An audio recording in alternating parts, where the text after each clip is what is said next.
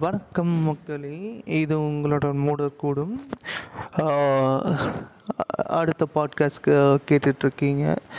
இன்னைக்கு என்ன டாபிக் பற்றி நான் பேச போகிறேன்னா லிக்விடிட்டி இன்ஜெக்ஷன் பற்றி பேச போகிறேன் பேசிக்கொண்டிருப்பது உங்கள் எல்லாரும் லிக்விடிட்டி இன்ஜெக்ஷன் அப்படின்னா என்ன? என்ன அர்த்தம்?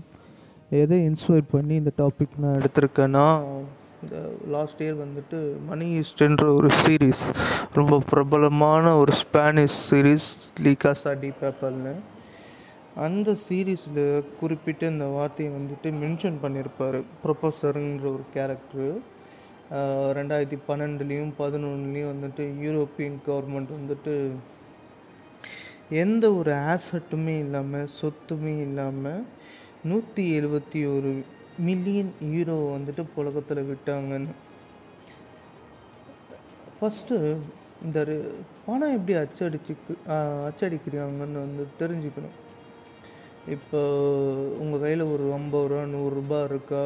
அந்த ஐம்பது ரூபா நூறுரூவாக்குற மதிப்பு நீங்கள் எதுலேருந்து பார்க்குறீங்க ஆக்சுவலாக சொல்லுங்கள் நீங்கள் வச்சு நீங்கள் வச்சிட்ருக்க கையில் அந்த ஐநூறுரூவா ஒரு ஐநூறுரூவாவோ இல்லை ஆயிரரூவா நோட்டோ ஐநூறுரூவா மதிப்புள்ளது ஒரு ரூபா மதிப்புள்ளது. அந்த மதிப்பு எதை வச்சு நிர்ணயம் பண்ணுது? அது அந்தந்த பேங்க்குக்கான ரிசர்வ் பேங்க்கோ இல்லை வந்துட்டு கெனடியனுக்கு அந்த ஆர்பிஐ சிஸ்டமோ யூரோப்புக்கு வந்துட்டு அந்த மின்ட் சிஸ்டமோ அங்கங்கே அந்தந்த நாட்டில் பணம் அச்சடிக்கிறதுக்கான ஒரு சிஸ்டம் இருக்குது ஒரு ஒரு பேங்கிங் டேர்ம் இருக்குது அவங்க வந்துட்டு ஒரு நூறு கோடி ரூபாய் வந்துட்டு அச்சடிக்கணும்னா அவங்களுக்கு நூறு கோடி ரூபாய் மதிப்புள்ள தங்கம் தேவைப்படும். தங்கத்தோட விலையும் சொத்து தேவைப்படும். தங்கம் மட்டும் இல்லை கவர்மெண்ட் ப்ராப்பர்ட்டி பாண்ட்ஸு அதோட ப்ராப்பர்ட்டி வேல்யூ சொத்து இதெல்லாம் அவங்களுக்கு தேவைப்படும்.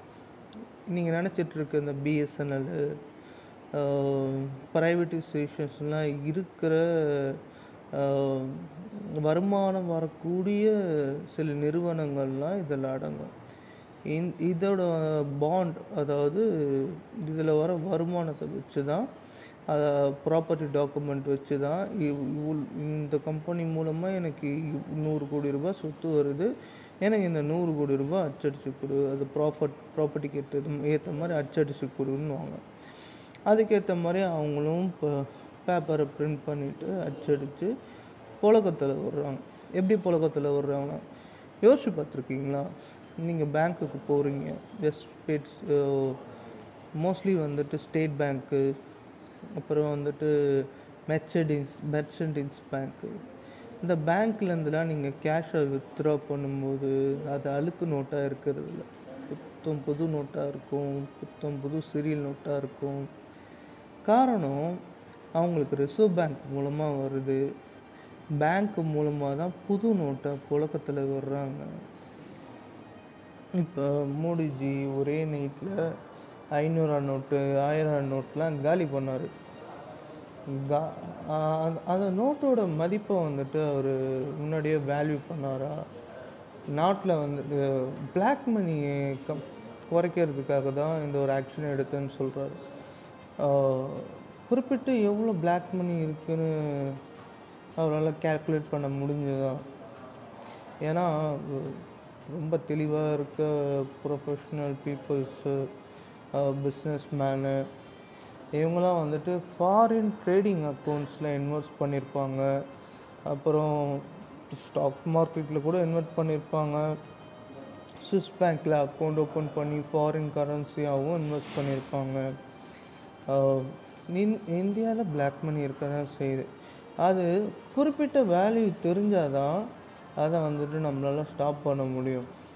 இந்த டிமானிஸ்டேஷன் பண்ணதுனால வந்த சைடு எஃபெக்ட்ஸ் தான் வந்துட்டு நார்மல் பீப்புள் கிட்ட இருக்க இந்த ஐநூறுரூவா அந்த ஆயிரரூவா நோட்டு தட்டுப்பாடுகள்.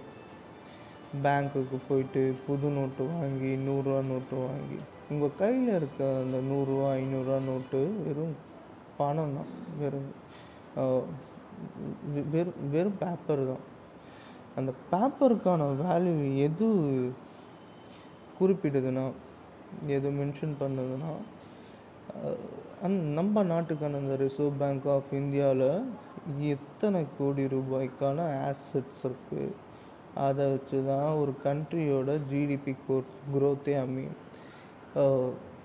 ஜிடிபி க்ரோத்தை பற்றி கொஞ்சம் தெளிவாக சொல்லணும்னு ஆசைப்பட்றேன். ஜிடிபி க்ரோத்னா குரோமஸ்டிக் டொமஸ்டிக்கல் ப்ராடக்ட் கரெக்டாக சொல்கிறேன்னு நினைக்கிறேன். Growth domestic product GDP growth இந்தியாவை வந்துட்டு ஒரு ஏழு பில்லியனுக்கு ஒர்த்துன்னு வச்சுக்கணும் ஏழு பில்லியன்னா ஏழாயிரம் கோடி ரூபா ஒர்த்து அதுக்கு மேலே இருக்கும்.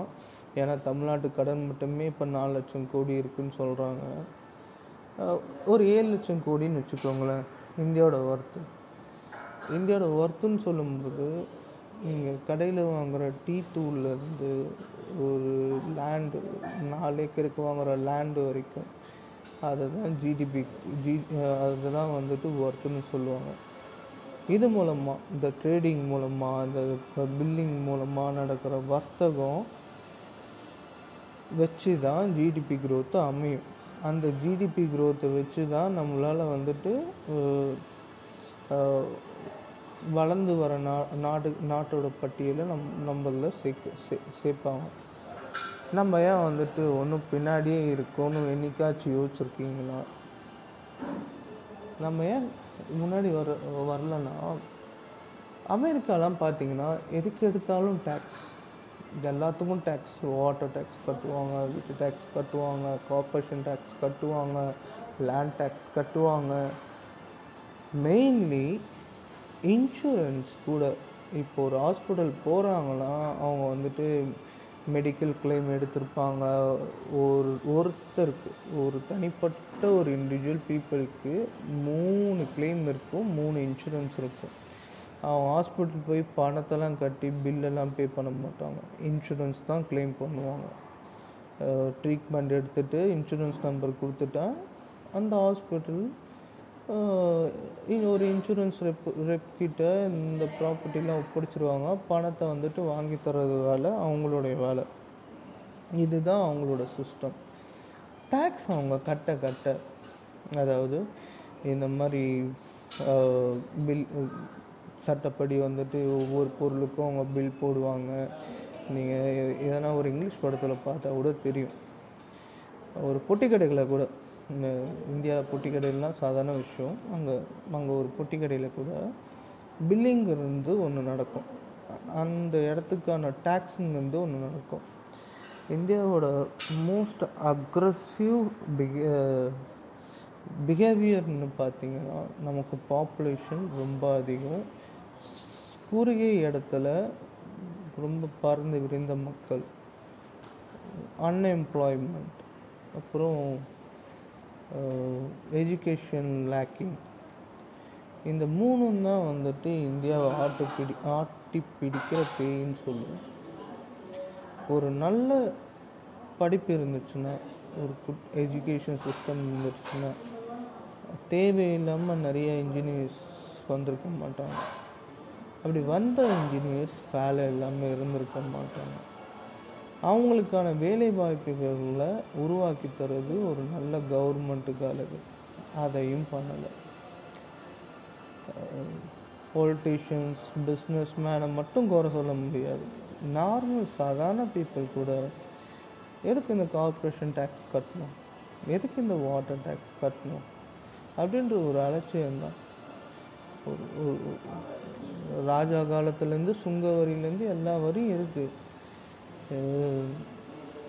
ஒரு நாட்டோட வளர்ச்சிங்கிறது வந்துட்டு அந்த நாட்டு மக்களோட ப பர்ஸ்லேருந்து ஒரு பத்து ரூபாய் அந்த நாட்டுக்கு போகிறதுல தான் இருக்குது நீங்கள் ஒரு இருபது ரூபாய்க்கு ஒரு பொருள் வாங்குறீங்களா இல்லை ரெண்டு ரூபா கவர்மெண்ட்டுக்கு போகும்? அது வந்துட்டு இடன் டேக்ஸ் ஒரு ப்ராடக்ட் பன்னெண்டு ரூபாய்க்கு செய்கிறேன்னா பதினெட்டு ரூபாய்க்கு விற்பான் ரெண்டு ரூபா இது ரோட் காம்ப்ளிமெண்ட்ரி மிச்சம் ரெண்டு ரூபா கவர்மெண்ட் டேக்ஸு அதுக்கப்புறமா ஜிஎஸ் எல்லா டேக்ஸையும் ஒரே இதில் கொண்டு வரேன்னு சொல்லிட்டு ஸ்டேட் ஜிஎஸ்டி சென்ட்ரல் ஜிஎஸ்டின்னு ஒன்று போட்டாங்க. அப்போ அதோட விலை இருபது ரூபா தான் கூடிடும். இந்த டேக்ஸ் எல்லாம் காமனாக கவர்மெண்ட் போய் சேர வேண்டியது. அந்த க டேக்ஸ் எல்லாம் வச்சு தான் கவர்மெண்ட்டே ரன் பண்ணுறாங்க அதுலேருந்து தான் போலீஸ்லேருந்து உயர் அதிகாரிகள் வரைக்கும் எல்லாருக்கும் சேல்ரி அக்காமடேஷன்லாம் போய் சேர்றது. இப்போ அடி வயிற்றுலே கை வச்ச மாதிரி ஆச்சு. இப்போது முக்கியமான டாபிக் வரும். பணம். லாஸ்ட்டு ஏதோ சொல்லுவாங்கள்ல பார்லிமெண்ட்டில் வந்துட்டு பட்ஜெட் தாக் தாக்கல் பண்ணுறாங்க அதில் மொத்தம் பதிமூணுலேருந்து பதினாலு கம்பெனியை ப்ரைவேடைசேஷன் ஆக்கிறதா மிஸ்ஸஸ் நிர்மலா சீதாராமன் முடிவெடுத்திருக்காங்க. இது வந்துட்டு எந்த அளவுக்கு ஒரு பாதிப்பை உண்டாக்கும் அவங்க வந்துட்டு ஒரு இரநூறு கோடி ரூபா ஒரு கம்பெனியை ஒரு த ஒரு கவர்மெண்ட் கம்பெனியை தனியார் மய தனியார் மயத்துக்கு கொடுத்துட்டு இரநூறு கோடி ரூபா வாங்குறது பெருசு இல்லை.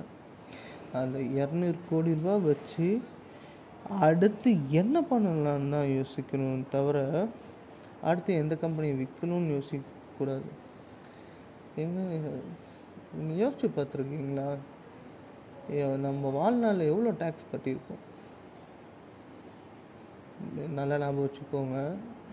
நீங்கள் இப்போ உடம்பு சரியில்லை மெடிக்கல் ஹாஸ் மெடிக்கல் போகிறீங்க ஹாஸ்பிட்டல் போகிறீங்க கடைக்கு போய் எதனா ஒரு பொருள் வாங்கி சாப்பிட்றீங்க தேட்டருக்கு போகிறீங்க எல்லா இடத்துலையும் நீங்கள் டேக்ஸ் கட்டுறீங்க. ஆனால் அதை நம்ம நோட் பண்ணுறதில்ல ஒரு ஹோட்டல் போய் சாப்பிட்றதா இருந்தால் கூட அது அது ஜிஎஸ்டி கூட நீங்கள் நீங்கள் பார்க்குறதில்ல. உங்கள் வாழ்நாளில் மட்டுமே நீங்கள் லட்சக்கணக்கில் நீங்கள் ஜிஎஸ் நீங்கள் டேக்ஸ் கட்டியிருப்பீங்க. இந்தியாவோட மக்கள் மக்கள் தொகை நூ நூற்றி முப்பது கோடின்றாங்க. இந்த நூற்றி முப்பது கோடியில் ஒருத்தர் ஒரு லட்சம் கணக்கு போட்டால் கூட எங்கேயோ போகுது. அதை வச்சு தான் கவர்மெண்ட்டே ரன் ஆகுது அப்புறம் அப்புறம் எப்படி இந்தியாவோட வங்கியில் பணம் இல்லை வேர்ல்டு வந்து கடன் வாங்குகிறோம் தமிழகத்தில் வந்து ஒன்று நாலு லட்சம் கோடி கடன் இருக்குது இது இது எதை வந்துட்டு பாயிண்ட் அவுட் பண்ணுதுன்னா நம்மளோட கையாளாகாத தனத்தை தான் பாயிண்ட் அவுட் பண்ணுது. ஒரு ஒரு எம்ப்ளாய்மெண்ட் சுச்சுவேஷனை க்ரியேட் பண்ணி கொடுங்க. ஒரு கவர் ஒரு கவர்மெண்ட் ஒரு கவர்மெண்ட்டு ஒரு நல்ல கம்பெனி க்ரியேட் பண்ணி கொடுக்கலாம். இல்லைன்னா வந்துட்டு இந்த டேக்ஸ் ரிட்டர்ன் ஃபைலாகவே வந்துட்டு நிறைய சேஞ்சஸ் பண்ணலாம். இப்போ எப்படி ஓய் ஓய்வூதியெல்லாம் ந நிறைய பொசிஷன்ஸ் வந்துட்டு இன்னும் காலியாக தான் இருக்குது அதெல்லாம் கொஞ்சம் ஃபில்லப் பண்ணலாம். முக்கியமாக இப்போ அன்எம்ப்ளாய்மெண்ட் ஸ்டூடெண்ட்ஸ்க்கு எம்ப்ளாய்டு சுச்சுவேஷன் சமைச்சாலே அவங்களோட வாழ்வாதாரத்தை அவங்க பார்த்துக்க முடியும். அவங்களுக்கு வந்துட்டு டேக்ஸ் எந்த அளவுக்கு முக்கியங்கிறத நம்ம உணர்த்த முடியும். டேக்ஸ் கட்டினா தானாக வந்துட்டு பொருளாதாரம் உயரப்பு ஜிடிபி க்ரோத் உயரப்பு ஜிடிபி க்ரோத் உயர்ந்தால் வளர்ந்து வரும் பட்டியலில் நாம் கூடி சீக்கிரம் ரெண்டாவது ஒன்றாவது இடத்த பிடிச்சிடலாம். இப்போ அரேபியக்காரனும் யூஎஸ்காரனும் எதுக்கு சண்டை போட்டுக்கிறோம் யோசிச்சிருக்கீங்களா? சவுதி அரேபியாலையும் சரி துபாயிலையும் சரி பெட்ரோலு டீசலு கச்சா எண்ணெய் அந்த மாதிரிலாம் வாங்கி லேண்டை வாங்கி போட்டு ஒரு பேலரு ஒரு பேரல் எழுபது டாலர் எண்பது டாலர்னு விற்கிறாங்க அந்த பேரலை வாங்கிட்டு வந்து அமெரிக்காக்காரன் வந்து அம் அமெரிக்காக்காரன் வந்துட்டு அவன் அவன் நாட்டுக்கு எட்டு டி பெட்ரோலுக்கு எட்டு டாலரும் டீசலுக்கு ஆறு டாலருன்னு விற்கிறான் நமக்கு தொண்ணூறு ரூபாய்க்கு விற்கிறான் பெட்ரோலுக்கு வந்துட்டு பெட்ரோலை வந்துட்டு பேரலாக தான் கொடுப்பாங்க. அதாவது லிக்விஃபைட் ஃபார்மாக தான் கொடுப்பாங்க. அதை தான் நாம் தனியாக பெட்ரோலாக டீசலாக ப்ரிசர்வேட் பண்ணோம் அதுக்கான ப்ராசஸ் தனி. இதை புரிஞ்சுக்கிட்ட அமெரிக்காக்காரன் படையெடுக்கிறான். அவனோட கோல்டு ரிசர்வ் மைண்ட்ஸ்லாம் வந்துட்டு எழுதி கொடுக்குறான் அரேபியாக்காரங்கிட்ட. நல்ல ரிலேஷன்ஷிப்பில் இருக்கிறான். அந்த ஒரு நம்பிக்கையில் தான் பேரல் பெட்ரோல் பேர பெட்ரோல் டீசல் பேரல்லாம் டாலருக்கு மதிப்பாக நிர் நிர்ணயிக்கப்படுது. இதுவே வந்துட்டு இந்திய காசில் வந்துட்டு நிர்ணயிக்கப்பட்டுச்சுன்னா நம்ம தான் முதல் இடத்துல இருப்போம். இந்த மாதிரி இந்த லிக்விஃபைடு இன்ஜெக்ஷன்ற டாப்பிக்கே இப்போ தான் வரும். லிக்விஃபைடு இன்ஜெக்ஷன்னா ஒரு ஆசட் ஒரு ஒரு ஒரு நான் முன்னாடி சொன்ன மாதிரி ஒரு நூறு கோடி ரூபாய் சொத்து இருந்தால் தான் நூறு கோடி ரூபாய் பணம் அடிக்க முடியும். அஹ் எப்பப்போல்லாம் வந்துட்டு ஷார்ட் டேர்ம் இப்போ மணி தேவைப்படுதோ பொருளாதாரம் இப்போ வீழ்ச்சி கண்டதோ அப்பப்போலாம் வந்துட்டு யூரோப்பியன் கண்ட்ரிஸ் வந்துட்டு இரநூறு மில்லியனுக்கு ஒன் செவன்ட்டி சிக்ஸ் மில்லியன் சொல்லிட்டு அந்த மாதிரி யூரோஸோ மில்லியன் யூரோஸோ வந்துட்டு அச்சடித்து புழக்கத்தில் வர்றாங்க. அது வந்துட்டு இல்லீகல் தான். அந்த நேரத்துக்கு அந்த கவர்மெண்ட்டுக்கு அது சரின்னு பட்டுது. பட்டு யோசிச்சு பாருங்கள் நான் வச்சுருக்க காசு நூறுரூபாய்க்கு சமம்னா நூறுரூபா ரிசர்வ் பேங்க்கில் இருக்குன்னா அதில் ஒரு அர்த்தம் இருக்குது நான் வச்சுருக்கிறது வெறும் பேப்பரு எவனோ அச்சடிச்சு கொடுக்குறான். எப்படி ஒரு ராஜா ஒரு கா நாணயத்தில் அவன் மூஞ்ச பச்ச அச்சடிச்சுட்டு கொடுக்குறான்னா அதுக்கு ஒரு வேல்யூ இருக்குது எவனோ ஒருத்தன் ஒரு பேப்பரில் கிறுக்கி தள்ளி இதுதான் நோட்டு இதுதான் செலவு பண்ணணும் இதுக்கு ஒரு ஐம்பது ரூபா வேல்யூ இருக்குன்னா அது எந்த இது- எந்த விதத்தில் நான் அவன் அவன் வந்துட்டு ப்ரூவ் பண்ணல. அவன்கிட்ட இவ்வளோ பணம் இருக்குன்னு ப்ரூவ் பண்ணல. இருந்தாலும் அவனை முன்னாடி வந்துட்டு தூக்கி தூக்கி பிடிக்க பார்க்குறான். இதுதான் இந்தியாவுக்கும் நடந்துட்டு வருது. இந்தியாவில் இருக்க ஹாஸ்பிட்டல் மோஸ்ட்லி கவர்மெண்ட் ஹாஸ்பிட்டல்ஸ்லாம் வந்துட்டு வெல் இன்ஃப்ராஸ்ட்ரக்சர்ஸு நல்ல நல்ல ட்ரீட்மெண்ட்டு இதெல்லாம் இருந்தும் கூட அதை ஆர்கனைஸ் பண்ணுற ஆர்கனைஸ் பண்ண முடியலை. இதை இதை புரிஞ்சுக்கிட்டவங்க தனியாக ப்ரைவேட் ஹாஸ்பிட்டல்ஸு அவங்க தெரிஞ்ச கிளினிக்குன்னு தெருவுக்கு தெரு ஓப்பன் பண்ணி வச்சுருக்காங்க. நீங்கள் உங்கள் வீட்டை விட்டு வெளியே வந்தீங்கன்னா ஒரு தெரு முனையில் கண்ணன் சார் இருக்கார் ராஜா சார் இருக்கார் முத்தையா சார் இருக்கார். இந்த டாக்டர் நல்லா பார்ப்பார். கைராசியான டாக்டர் ஏன்னா கொஞ்சம் ஃபீஸ் தான் அதிகமாக அதிகமாக வாங்குவார். அதே கவர்மெண்ட் ஹாஸ்பிட்டல் நீங்கள் போய் பார்த்தீங்கன்னா அதே வெல் நாலேஜபிள் டாக்டர் தான் இருப்பாங்க. பட் ஆனால் அவங்களுக்கு டைம் ப்ரெஸ்கிரிப்ஷன் இல்லை. ஒரு முப்பது செகண்டில் ஒருத்தரை பார்த்துட்டு அடுத்த பேஷண்ட்டுக்கு போக வேண்டியது இருக்கும் ப்ரைவேட் கிளினிக்கில் டைம் எடுத்து பார்ப்பாங்க. இவ்வளோதான் ஒரு ஒரு ஆர்கனைசேஷன் தான் கவர்மெண்ட் ஹாஸ்பிட்டலுக்கு தேவை. அது இல்லாதனால தான் மக்கள் ப்ரைவேட் ஹாஸ்பிட்டலுக்கும் தேடி ஓடி போகிறாங்க ஏன் எனக்கு இந்த டாபிக்கு வந்துச்சுன்னா ரீசெண்டாக வந்துட்டு சண்டே வந்துட்டு ஹாஸ்பிட்டலில் அட்மிட் ஆனேன். எனக்கு வந்துட்டு பிரெயினில் பிரெயின் கிளாட் இருக்குது ரத்த கசிவுன்னுவாங்க. ஓவர் ஸ்ட்ரெஸ்ஸு ஓவர் ப்ரெஷரு கொஞ்சம் எக்ஸாமுக்கு வேறு நிறையா படிச்சுட்டு இருந்தேன். அப்புறம் ஒர்க்கில் கொஞ்சம் ப்ரெஷர் இருந்தது. இது சடனாக ஃபிக்ஸ் வந்துடுச்சு சண்டே அன்னைக்கு. அப்புறம் பொறுத்துட்டு இருக்க முடியாது ஹாஸ்பிட்டலில் அட்மிட் பண்ணி ஸ்கேன் எடுத்து பார்த்தா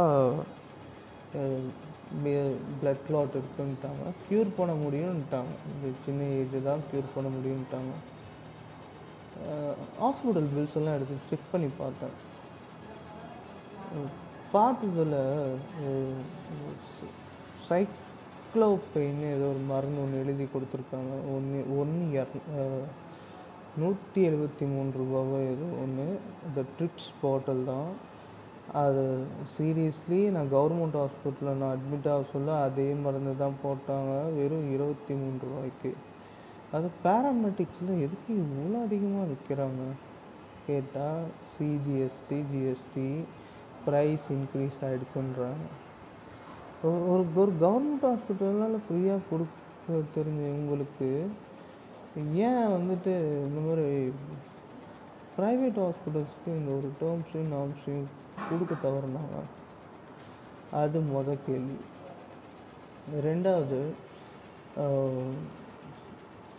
எல்லாருக்கும் வந்துட்டு பிஎஃப் பணம் இஎஸ்ஐபி இஎஸ்ஐஎஃப்னு சொல்லிட்டு ரெண்டு டேர்ம் கவர்மெண்ட் கிட்டேருந்து ஒரு நல்ல பாலிசி வந்துட்டு ஒவ்வொரு எம்ப்ளாயருக்கும் கொடுத்துருக்காங்க. என்னென்னா பிஎஃப்னால் பிஎஃப்னா ப்ரொவிடென்ஷியல் ஃபண்ட் அதாவது உங்களுக்கு எப்போ தேவைப்படுதோ இல்லை ஃப்யூச்சர்ஸில் எதனா பண உதவி எதனா தேவைப்பட்டோ இந்த பிஎஃப் பணம் மூலமாக எடுத்துக்கலாம் பிஎஃப் பணம்னா உங்களோட பே ஸ்லிப்பில் ஒரு மிட் டேர்மில் பிஎஃப்னு சொல்லிட்டு ஒரு அறநூறுவா எழுநூறுவா வந்துட்டு க்ரெடிட் பண்ணியிருப்பாங்க நான் வந்துட்டு என் பிஎஃப் பணத்தை செக் பண்ணேன். அரௌண்ட் அது இருக்குது ஒரு டுவெண்ட்டி ஃபோர் தௌசண்ட் கிட்டே இருக்குது அறநூறு அறநூறுவா சேர்த்து வச்சுட்டு. சரி பார்த்தோன்னே கொஞ்சம் ஷாக்கிங்காக இருந்தது. சரி கொஞ்சம் வித்ட்ரா பண்ணி மெடிக்கல் செலவுக்கு யூஸ் பண்ணிக்கலாம் அப்படின்னு. தென் அடுத்து மெடிக்கல் கிளைம் ரீஇம்பர்ஸ்மெண்ட்டுக்கு வருவோம். இஎஸ்ஐபிஎஃப் இதுதான் வந்துட்டு எனக்கு கொடுத்த மெடிக்கல் பெனிஃபிட் இது வந்துட்டு ஒவ்வொரு எம்ப்ளாயரும் செவன்ட்டி செவன்ட்டி எயிட் டேஸ்க்கு ஒரு தடவை இஎஸ்ஐசிக்கு வந்துட்டு ஒரு ஃபார்ம் சப்மிட் பண்ணி கான்ட்ரிபியூஷன் கொடுக்கணும். கான்ட்ரிபியூஷன்னா ஒரு அமௌண்ட்டு பே பண்ணணும் எங்கள் சைடுலேருந்து நீங்கள் அதே பே ஸ்லிப்பில் செக் பண்ணிங்கன்னா இஎஸ்ஐசின்ற ஒரு டேப்பில் ஒரு அமௌண்ட்டு போகும் ஓகேவா அது வந்துட்டு எழுபத்தெட்டு நாளைக்கு ஒரு தடவை போனால் தான் பெனிஃபிட்டு கவர் ஆகும். நான் அட்மிட் ஆகிருக்கிறது நியூராலஜி பிரெயின் சம்மந்தப்பட்டது அது வந்துட்டு கவர் ஆகிருக்கணும் நான் கால் பண்ணி கேட்க சொல்ல பெனிஃபிட்ஸ் கவர் ஆகலை லாஸ்ட் கான்ட்ரிபியூஷன் ஒழுங்காக வரல அப்படின்றான் இது இது இதை பற்றின நாலேஜ் வந்துட்டு உங்களுக்கு வேணும். ஒரு கம்பெனியில் ஒர்க் பண்ணுறீங்கன்னா உங்களுக்கு என்ன மெடி மெடிக்கல் பெனிஃபிட் இன்சூரன்ஸ் கொடுக்குறாங்க எல்லாத்துக்கும் உங்கள் பாக்கெட்லேருந்தே எடுத்து செலவு பண்ணுன்ற ஒரு அவசியம் இல்லை. இந்த மாதிரி பெனிஃபிட்ஸ் வந்துட்டு நீங்கள் யூஸ் பண்ணிக்கலாம்.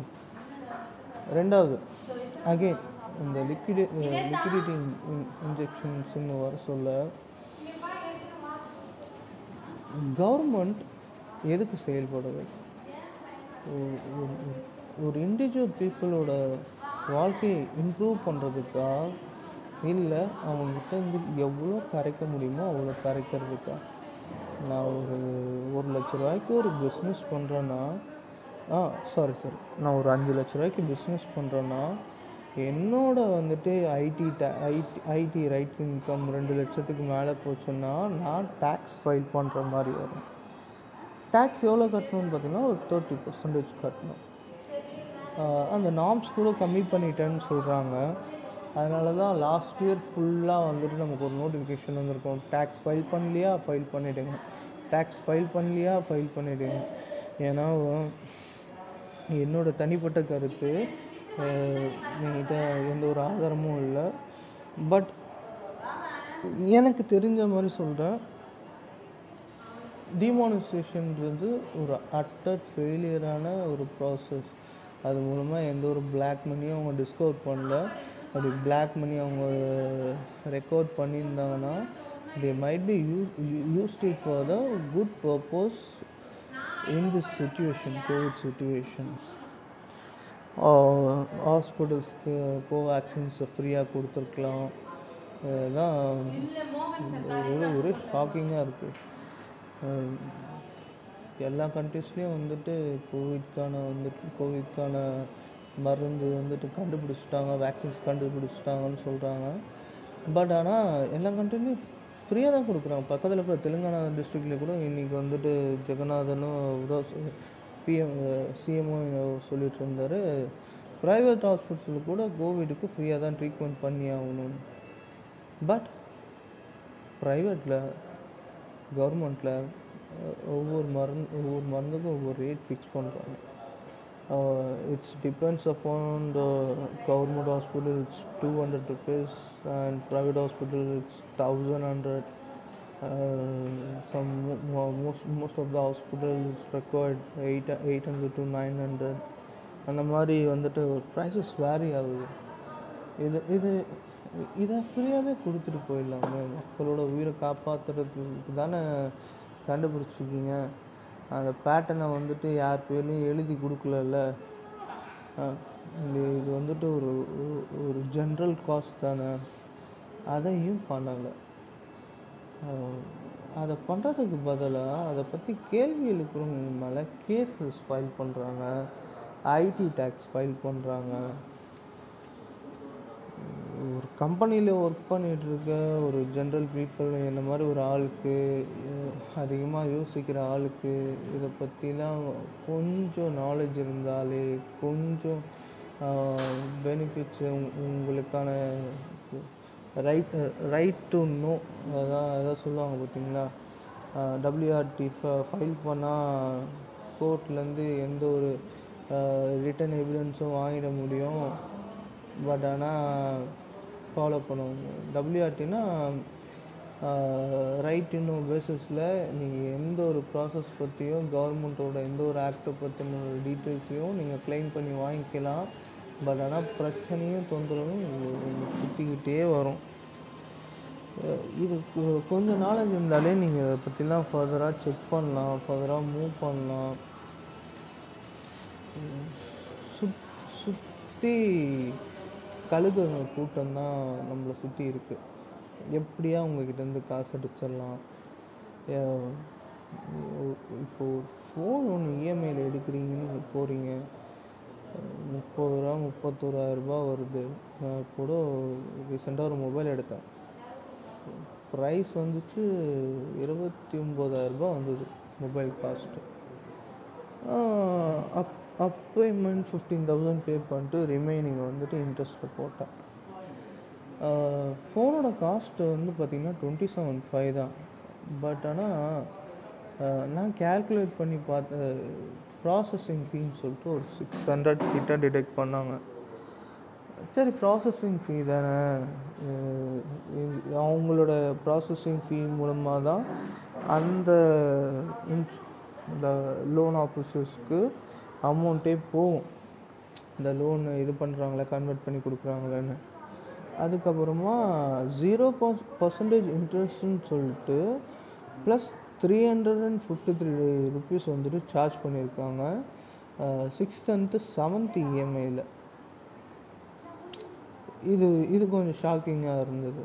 அப்படின்னா பார்த்தீங்கன்னா இருபத்தி ஆறாயிரத்தி ஐநூறுரூவா மொபைலில் ஏழ்நூறுரூவா நான் இது ப்ராசஸிங் ஃபீனு கொடுக்குறேன். இருபத்தி ஏழாயிரத்தி இரநூறுவாய்க்கு எடுக்கிறேன். ஆனால் பேலன்ஸ் நான் ஒரு நானூறுரூவா கட்டுற மாதிரி வருது. அப்போனா பார்த்துக்கோங்க எழுபத்தி ஏழாயிரத்தி அறநூற்றம்பது ரூபா நான் கட்டுறேன். ஸோ ஸோ ஜீரோ பண்ற பர்சன்டேஜ் இன்ட்ரெஸ்ட்டு ஹோம் லோனுக்கு seven point nine percentage interest இந்த இன்ட்ரெஸ்ட்டுக்கு நடுவிலலாம் ஹிடன் சார்ஜஸ் இருக்கும். நான் ஒர்க் பண்ணுறது ஒரு கெனடியன் பேஸ்ட் கம்பெனியில் ஒரு ஐடி ரிலேட்டட் ஃபீல்டில் ஒர்க் பண்ணிகிட்ருக்கேன் என்கிட்ட பேசுகிறவங்க எல்லாம் வந்துட்டு ரொம்ப டெக்னீஷியன்ஸ்லாம் ரொம்ப நாலேஜபிள் பர்சனல்லாம் பர்சன்ஸ்லாம் இல்லை. அவங்களுக்கு தெ அவங்க அவங்க கேட்குற மொதல் கேள்வி ஏன் என் பில்லிங் இவ்வளோ வந்திருக்கு? ஐ வாஸ் பீன் ஹேக்ட் நீங்கள் நிறைய ஹிடன் சார்ஜஸ் போடுறீங்க. நான் வந்துட்டு அவங்களுக்கு நான் என்னோட இதில் எக்ஸ்பிளைன் பண்ணி ட்ரை பண்ணுவேன். கால் காலில் பேசிட்டு நோ இதுதான் ப்ராசஸ் மேம் இவ்வளோ தான் மேம் பே பண்ணுவாங்க. இந்த டேர்ம்ஸ் அண்ட் அக்ரிமெண்ட்ஸ்லாம் நீங்கள் ஓகே சொன்ன அப்புறம் தான் நான் இப்போ அவங்க ப்ராசஸே பண்ணியிருக்கோம். அப்படின்னு நான் அவங்களுக்கு எக்ஸ்பிளைன் பண்ணுறேன் பட் அதை பற்றி அதை பற்றின அவங்களுக்கு அவேர்னஸ்ஸே இல்லை. அவங்களுக்கு அவங்களுக்கு தெரியுதெல்லாம் அந்த நியூ சர்வீஸ் அந்த நியூ மொபைல் அந்த நேரத்துக்கு அதை எடுக்கணும். அதை தவிர்த்து உங்களால் ஒரு இருபத்தி ஏழு ரூபா சேவ் பண்ண முடியும். சிறுக சிறுக கா எல்லாம் சொல்லுவாங்கள்ல சேர்த்து வச்சு வாங்குகிற பொருளுக்கும் இஎம்ஐயில் வாங்குற பொருளுக்கும் நிறைய டிஃப்ரென்ஸ் இருக்கும் பிகாஸ் நவ் ஏன் இதெல்லாம் சொல்கிறேன்னா I was I was paying over thirty thousand in a month through EMI so இதெல்லாம் தெரிஞ்சு தான் டேர்ம்ஸ் அண்ட் நார்ம்ஸ்லாம் அக்செப்ட் பண்ணிவிட்டு எல்லாத்துக்கும் நான் பே பண்ணிட்டு வந்துட்டுருக்கேன் எல்லா இஎம்ஐயும் இன்னும் ஒரு three to four மந்த்ஸில் it will be cleared on the way but again இந்த தப்பை நான் பண்ணக்கூடாது. ஏன்னா பண்ணலாம். எப்படி பண்ணால் இதுலேருந்து ஓவர் கம் பண்ணலாம். உங்களுக்கு ஒரு பொருள் பிடிச்சிருக்கு. அந்த பொருள் வாங்கணுன்னா அவசரப்படாதீங்க. ஜஸ்ட் சேவ் பண்ணுங்க. ஒரு சம்பளம் ஒரு ஒம்பதாயிரரூபா இருக்கட்டுமே. ஒரு ஆயிரத்தி ஐநூறுரூவா சேவ் பண்ணுங்க. உங்கள் உங்கள் யூஏஎன் நம்பர் பேஸ்புக்கில் வர யூஏஎன் நம்பர் வச்சு பிஎஃப் பணம் எவ்வளோ இருக்குன்னு செக் பண்ணுங்க அடிக்கடி. உங்களோட இஎஸ்ஐசி பெனிஃபிட்ஸ் என்னன்னு ஃபர்தராக ப்ரொசீட் பண்ணுங்க. இதை இதை மூணு மட்டும் ஃபாலோ பண்ணிகிட்டே வாங்க. என்னைக்கு உங்களுக்கு ரைட் டைம்னு தோணுதோ அதுக்கேற்ற பைசா நீங்கள் சேவ் பண்ணிட்டீங்க. இந்த ஃபோனோட விலை ஒரு இருபதாயிரரூபா இருந்துச்சுன்னா ஒரு கையில் ஒரு பத்தாயிரம் சேவ் பண்ணி வச்சிட்டிங்கன்னா கண்டிப்பாக உங்கள் பிஎஃப் பணம் ஒரு ஒரு ஏழாயிரம்லேருந்து ஒம்பதாயிரம்குள்ளே சேர்த்து வச்சுருப்பீங்க. அதெல்லாம் வாங்கிக்கலாமே இஎம்ஐயில் போ போகிறத விட்டுட்டு ஒரு முந்நூறுரூவா நானூறுரூவா சேவ் பண்ணலாம். இந்த- இந்த மாதிரி மெத்தட்ஸும் இருக்குது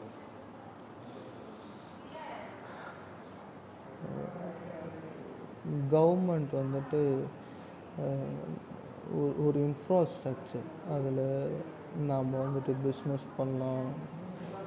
ஓகே சேலரிட் பர்சனாக இருக்கலாம்.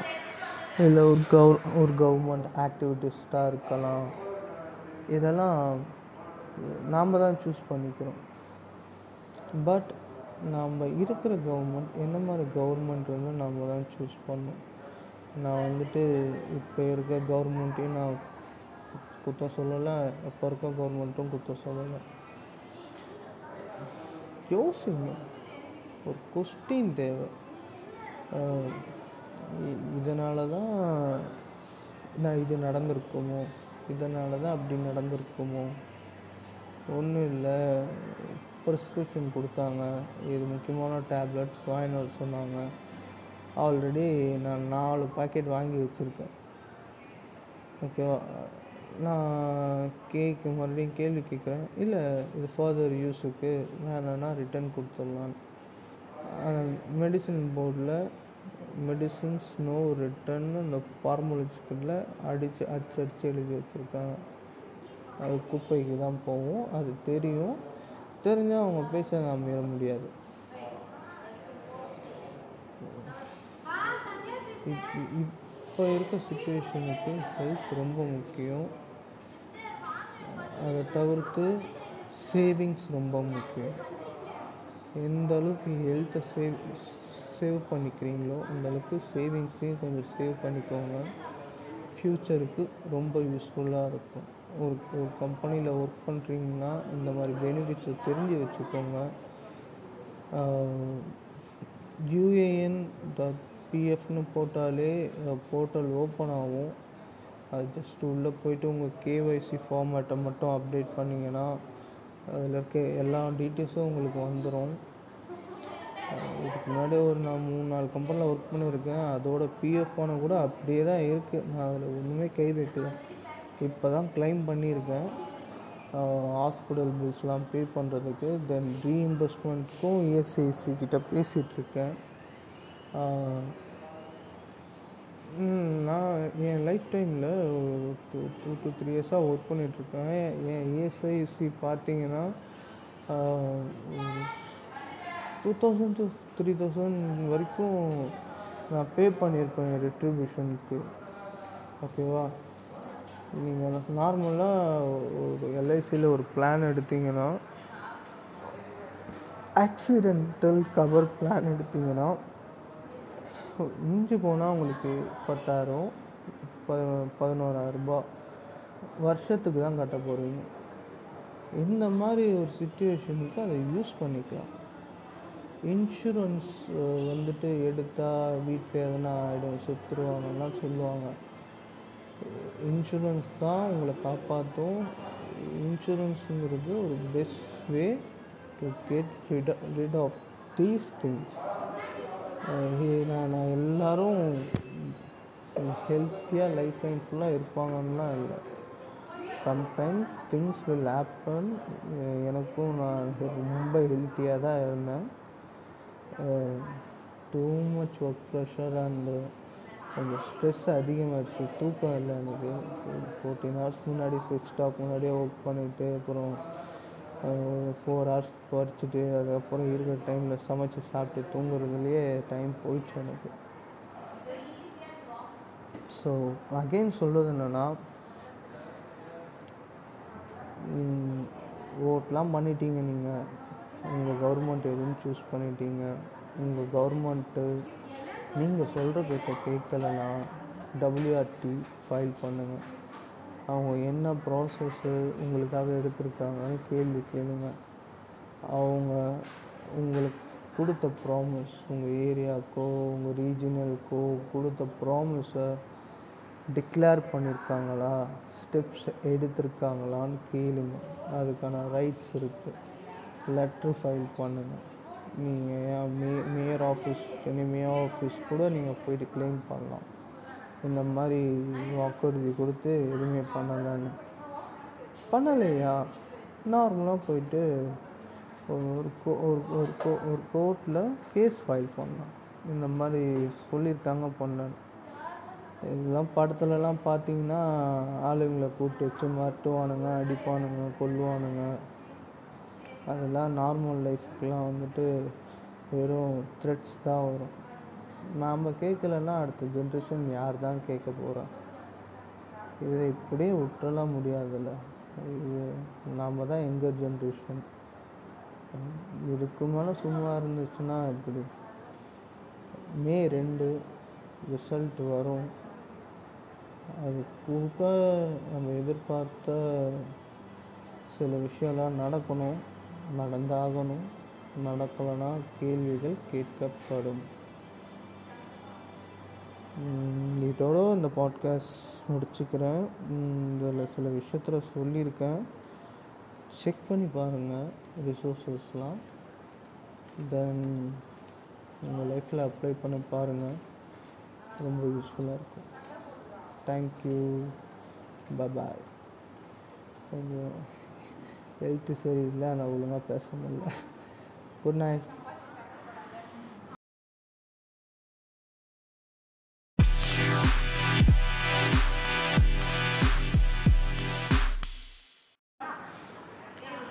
இன்னொரு விஷயத்த இந்த டாப்பிக்கில் வந்துட்டு பேச விரும்புகிறேன் நெக்ஸ்ட் வீக் ஒரு பாட்காஸ்ட் போட போகிறோம் இந்த பாட்காஸ்ட்டை கேட்டு முடித்தவங்க வாட்ஸ்அப்லேயோ இல்லை ஃபேஸ்புக்கில் ஸ்லாஷ் மூடர்கள் அப்படின்னு டைப் பண்ணிவிட்டு உங்கள் கொஷின்ஸ் கேட்கலாம். எங்களுக்கு கண்டிப்பாக ரிசீவ் ஆகும். அதை வச்சு கூட நாங்கள் அடுத்தடுத்த டாபிக்ஸ் வந்துட்டு கவர் பண்ணலான் இருக்கோம். இல்லைனா நீங்கள் இதை கேட்டுட்டு வாட்ஸ்அப்பில் கூட ஷேர் பண்ணலாம். நெக்ஸ்ட் டாபிக்ஸ் அதை பற்றி கவர் பண்ணோன்னு. அநேகமாக அடுத்த டாபிக் எஜுகேஷன் அப்புறம் அதுக்கு வர டாபிக் எத்திக்கல் ஹேக்கிங் பற்றி பேசலான் இருக்கோம். ஒயிட் ஹேட் ஜூனியர் எப்படி எப்படிலாம் வந்துட்டு ஹேக் பண்ணுறாங்க என்னென்ன மாதிரிலாம் திங்ஸ் வந்துட்டு ஒர்க் ஆகுது. அதுலேருந்து எப்படி வந்துட்டு நம்ம சேஃப் ஜோனுக்கு போகிறதுன்னு பிகாஸ் எத்திக்கல் ஹேக்கிங் நான் லேர்ன் பண்ணிகிட்ருக்கேன் நான் மட்டும் பேச போகிறது இல்லை என்னோடய சீனியர் ஒயிட் ஹேட் ஜூனியர் அவர் நேம் வெளியில் எப்பயும் சொல்ல மாட்டார். அவரை இன்வைட் பண்ணியிருக்கேன். தென் என்னோடய ஃப்ரெண்ட் ஃபர்ஸ்ட் பாட்காஸ்ட்டில் கேட்ட என் ஃப்ரெண்ட் சதீஷும் வந்துட்டு ஜாயின் பண்ணுறாரு உங்களோட கமெண்ட்ஸை வந்துட்டு ஷேர் பண்ணுங்கள் நெக்ஸ்ட் ஸ்டேஜுக்கு போகிறதுக்கு கொஞ்சம் ஹெல்ப்ஃபுல்லாக இருக்கும். தேங்க்யூ